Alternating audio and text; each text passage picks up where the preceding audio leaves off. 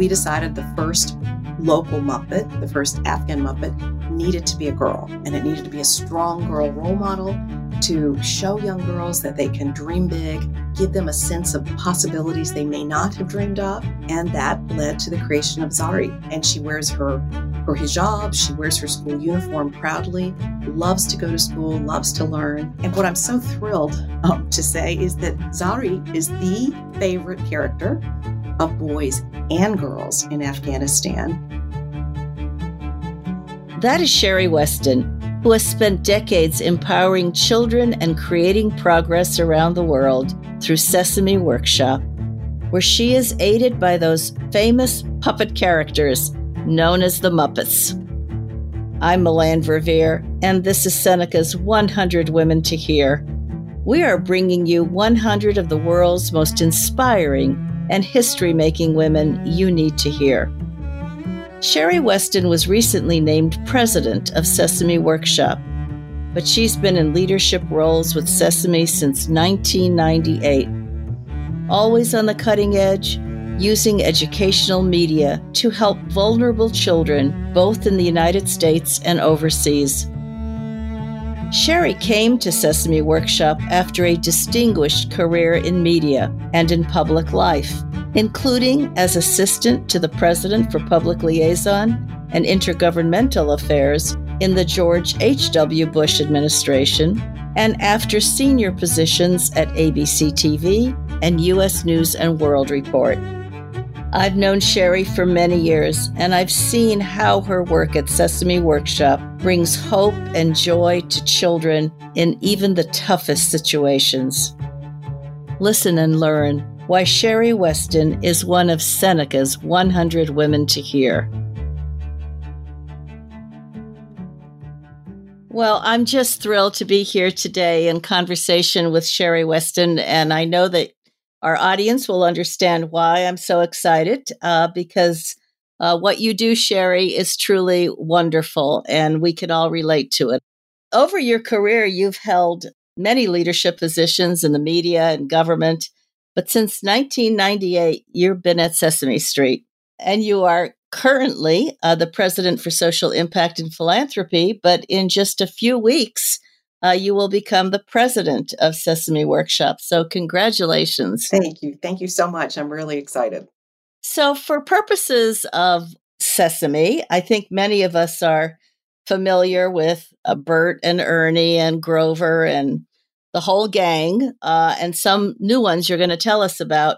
But what exactly is Sesame Workshop? What do you do? How do you see your mission? Um, what's its scope? Well, thank you so much, Melanne. It's such a treat to be here. But uh, yes, you know, I think with Sesame Workshop, I think everyone knows and loves Sesame Street, but they think of it as the iconic um, television show and often don't know the depth and breadth of our work. And Sesame Workshop is the nonprofit organization that produces Sesame Street around the world. It was originally called Children's Television Workshop when it was created in 1969. And we, our mission is to help children everywhere grow smarter, stronger, and kinder. And what we do is we use media to help children reach their potential. So, um, if you think about our origins, in, in just 50 years, over 50 years, 51 years ago, when Sesame Street was created, it really was an experiment. This was the 1960s, it was the war on poverty, the Johnson administration. And with grants from the Department of Education, Carnegie Corporation, and the Ford Foundation, Children's Television Workshop was created to see if television could be used to teach. And more importantly, could it reach less advantaged children who didn't have the same access to quality preschool and give them the opportunity to arrive at school ready to learn. So soon after, we, you know, thought we were the quintessential American show, but uh, then Germany and Brazil and Mexico all wanted their own productions. And that's what's led to Sesame Workshop's global impact around the world, where we're now seen in 150 countries. And in many of those countries, we create completely local adaptations of Sesame Street. So the characters will be unique, um, children will be able to see themselves on screen. It reflects their culture, their language, and any specific needs of children in that country. So I will also say that I do feel like the need for Sesame has never been greater. When you think of um, a, bil- a billion and a half children out of school around the world because of a global pandemic, it really brings home the power of educational media, just as we, you know, were founded to reach children when they don't have formal learning access. It's such an important mission uh, that you have, and you know, all children benefit from Sesame, and it really makes a difference for the children at risk. I know that uh, one of the critical programs you have is geared in many ways to girls in Afghanistan. Uh, not that boys don't benefit from it too, and I know you'll tell us about that. And it features one of my favorite Muppets, who to whom I was introduced by you several years ago, a girl Muppet named Zari. So tell us why Zari is so special, and what impact she's having, and what difference uh, it is making in Afghanistan. Well, I'm so glad you asked this, Melanne, because I do think this is one of the great examples to show sort of the power of media and Muppets, if you will. In Afghanistan, we have a local production called Bache Simsim, which means Sesame Garden in Dari and Pashto. And one of the key curricular goals is girls' education and gender equity.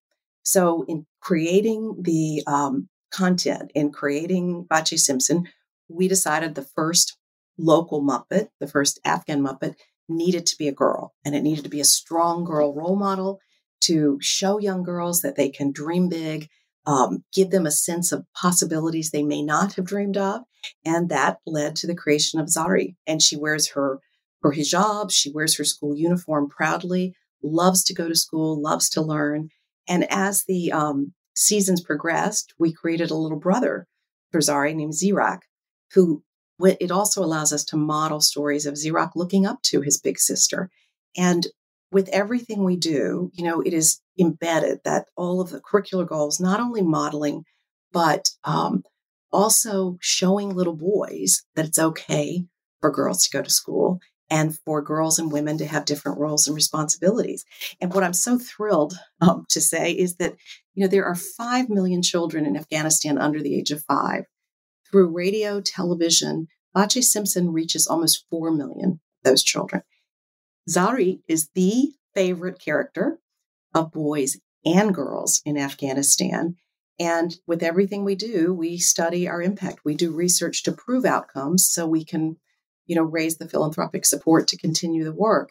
And not only do we have um, proven outcomes in literacy and numeracy, but when we measure attitudes of gender equity, little boys who watch Bache Simsim test 30, 29% higher, almost 30% higher on attitudes of gender equity, saying they think it's fine for their sisters to go to school or um, that they think it's fine for girls and women to have different roles. And I think that I, I'm probably have told you this before, but the data point that I get the most excited about was um, from focus groups qual- qualitative research that the US State Department did because the US State Department has funded this production. And in those focus groups, they found again and again fathers cited Bache Simsim as the reason they had changed their minds about permitting their daughter to go to school. And if you think about it, it's I think it's because it's non-threatening. It's a children's show.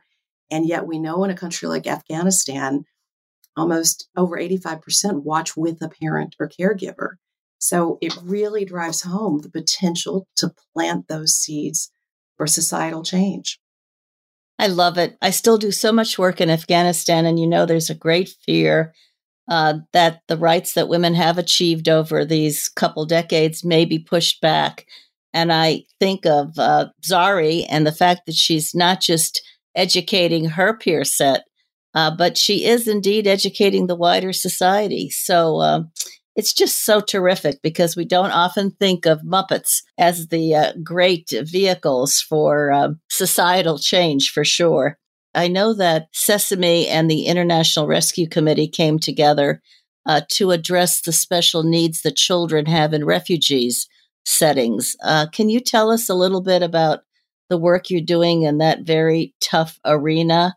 Absolutely. This is another one of my favorite initiatives, and it is so rewarding in so many ways. But we did about, you know, if you think back to the height of the Syrian um, or the outset of the Syrian conflict, the Syrian crisis, it it dawned on us that you know more people were displaced than any other time since World War II, which is still the case, but almost half are children. And so at Sesame, we, in our global work, we're always looking at what are the most pressing issues children face and are there places where we can make a difference. So we had done a lot of work in the Middle East, in Egypt, in Jordan, in Israel, Palestine. We had done local Arabic productions. And we felt like in order to address the, the huge number of displaced Syrian children um, in throughout that region, that we really couldn't do it alone. And so I did go to David Miliband, who heads the IRC, and we um, suggested that we work together, that we form a partnership, and we would take our Arabic content, you know, and adapt it, and then we would empower his IRC um, tremendous staff and on the ground to have content to use for home visits, to use for learning centers, um, all local Arabic content. And soon after we started this pilot in Jordan, um, we learned of the MacArthur uh, Foundation's first ever 100 and Change Award, which was uh, giving a $100 million grant to an organization addressing a pressing need of our time. And um, once again, went back to IRC and said, "Will you join us on this? Because we we think this is one of the most pressing needs." And lo and behold, we were selected for that first ever grant. And it is so important and so powerful for so many reasons. But this is allowing us to create the largest early childhood intervention in the history of humanitarian response. And it, it really, um, it really struck me as we looked into this that less than 3% of all humanitarian aid goes to education. And yet there is so much research today that shows that if we reach children in their critical early years, we can have the greatest impact. So I think the other thing that I'm so excited about is it really shines a spotlight on the need and on the potential when we're reaching children in crisis settings. And within a year, the Lego Foundation stepped up and gave another grant of $100 million. And that has allowed us to deepen our impact in the Middle East with learning through play and to expand this program to the Rohingya crisis to reach children in Bangladesh. And oh my goodness, yeah, it's very, it's really, it's really um, audacious and and it's really groundbreaking. And again, our hope is that this will be a catalyst for others, whether it's Sesame or not, just to be investing in reaching children in their early years because it's it, it's those who are affected the most really receive the least. So often we don't keep children in mind in conflict settings. It's really wonderful. And and these children see themselves in the Muppets. Do you have an array of Muppets that are uh, now in these different settings, or how does this work? Yes, well, we you know in um, in the Middle East, we're we're in Iran, I mean, Iraq, Lebanon, Jordan, and Syria with this program, Ahlan Simsim, and that means welcome sesame in Arabic. It's also seen throughout the Middle East because of we're on both terrestrial and and satellite, um, which is so important because it's not just for Syrian uh, refugees or displaced children, but their new neighbors side by side in uh, Jordanian children, Lebanese children. And in this, as you point out, it's so important for children to be able to identify with these characters and to have storylines that they can relate to. So in Ahlan Simsim, there are two new Muppets. One is named Jad. He's five and a half years old and he had to leave his home. And he becomes best friends with an adorable little purple Muppet named Basma. And so, right there, you can start to see that storyline of children, someone who had to leave, who becomes best friends with someone else from a different place. And again, the curriculum is, is, you know, instilled in everything we do, but we're also able to model those social emotional um, issues and and giving children sort of the we like to say it's the emotional ABCs, the building blocks they need, particularly for vulnerable children who've experienced trauma. Seneca's 100 Women to Hear will be back after this short break.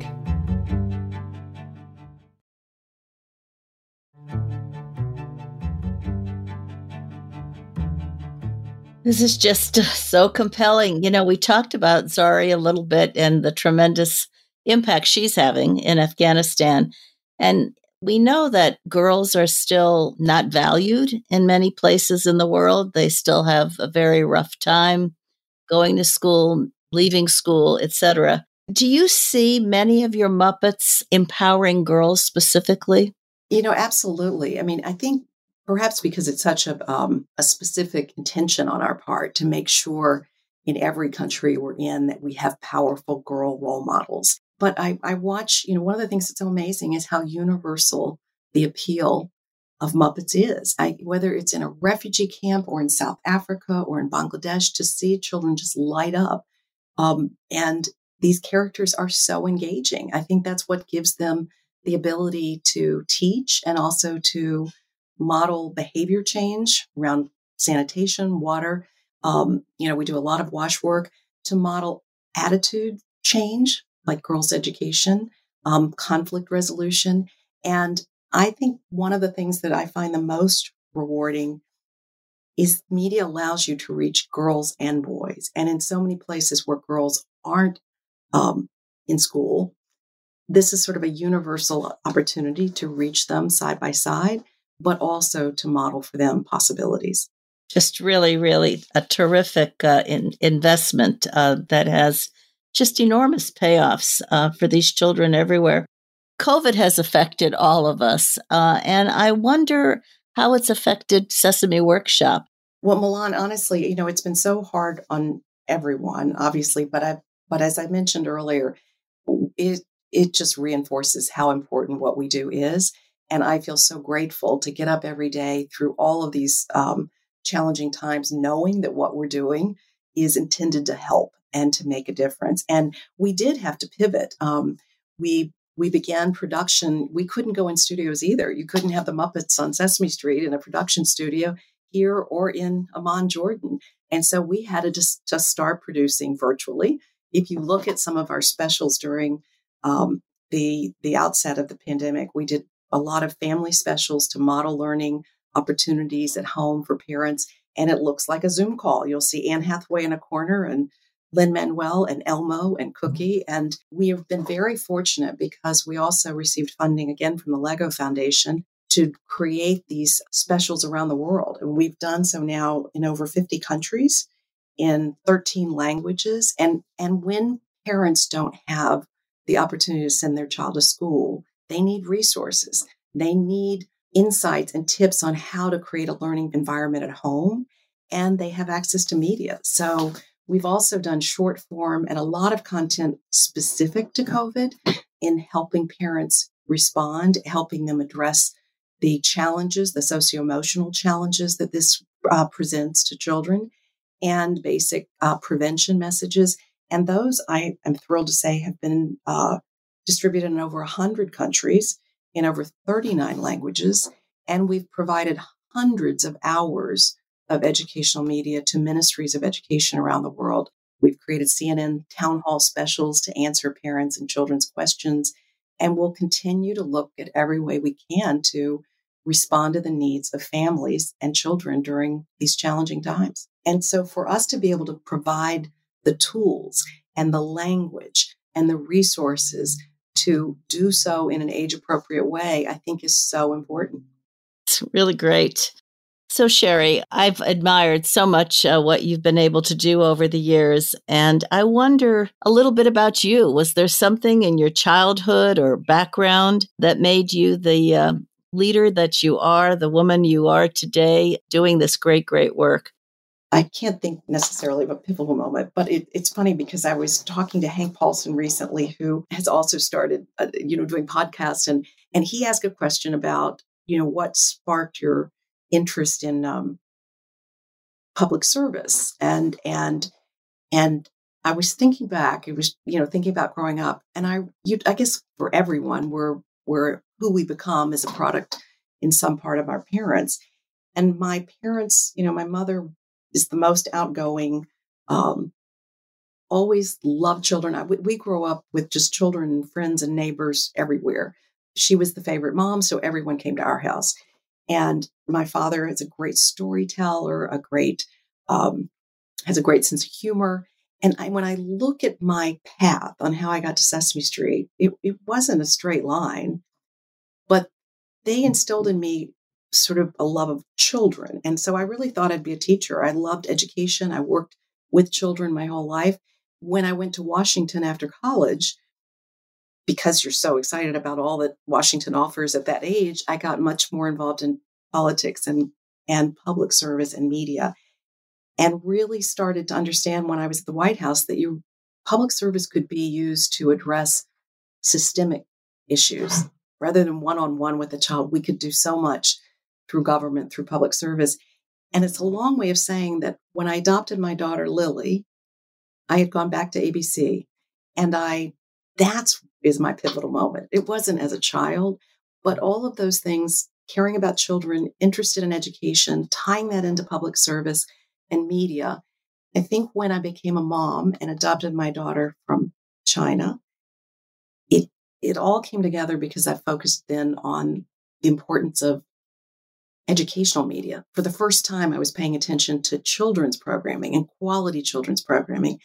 And Sesame Street was just the perfect place. It, it combined everything I cared about education, what better place to be as a, as a mom, and policy and communications. And as a nonprofit organization doing the work we're doing and the need to raise the money to support that work, it's, it's so important to tell these stories and to and I will say, if there's ever, if there's any pivotal moment in helping me connect all those dots and end up where I did, it was becoming Lily's mom.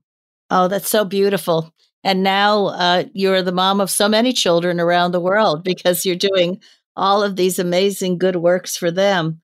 As we end this wonderful conversation, what makes you optimistic? I have a feeling I know what you're going to say, but but really, what gives you hope today? Because there is uh, so much of a feeling of um, depression and uh, darkness, uh, and people having a really rough time. Well, I mean, I, if you anticipate what I'm going to say, it, it, it's probably children, and and that that is. I mean, I don't want to sound cliche that children are the hope, but I I feel that so deeply. And I would say, in spite of these incredibly challenging times, one thing that does encourage me is that because of this pandemic, education is more top of mind than ever. And in all of my conversations, internationally, globally, there is no one talking about how we recover um, and build back better, if you will, from what we've learned that doesn't focus on education. We have to. And I feel like it's put um, children at the top of, of the issues that matter most. And and I hope that includes early education. I think there's a much greater appreciation of how important that is. And that does give me some sense of optimism. Well, thank you so much, Sherrie. Thank you for what you do. We thank Sesame Workshop Congratulations on the new position you're about to take on. Thank you so much. And continued good luck for the sake of the children here in our country and around the world. Well, can I say one last thing, Melanne? Because when you think of role models and when you think of inspiring young women and girls, you are at the top of that list and you have made such a difference by inspiring so many of us. So I want to thank you as well. Oh, well, that's lovely. I probably shouldn't have given you extra time for that. but anyway, ever onward, as we say, and thanks again. It's amazing how much good can be accomplished with vision, persistence, and a cast of fuzzy Muppets. Here are three things I took away from my conversation with Sherrie Westin. First, never underestimate the power of media and Muppets.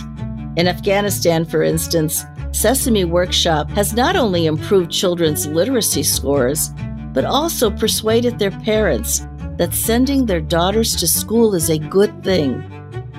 Second, as Sherrie tells us, we must not forget about the world's ongoing humanitarian crises, such as the millions of people displaced by the Syrian conflict, and we can help make a real difference there by directing resources to children's early education. Finally, remember that representation matters.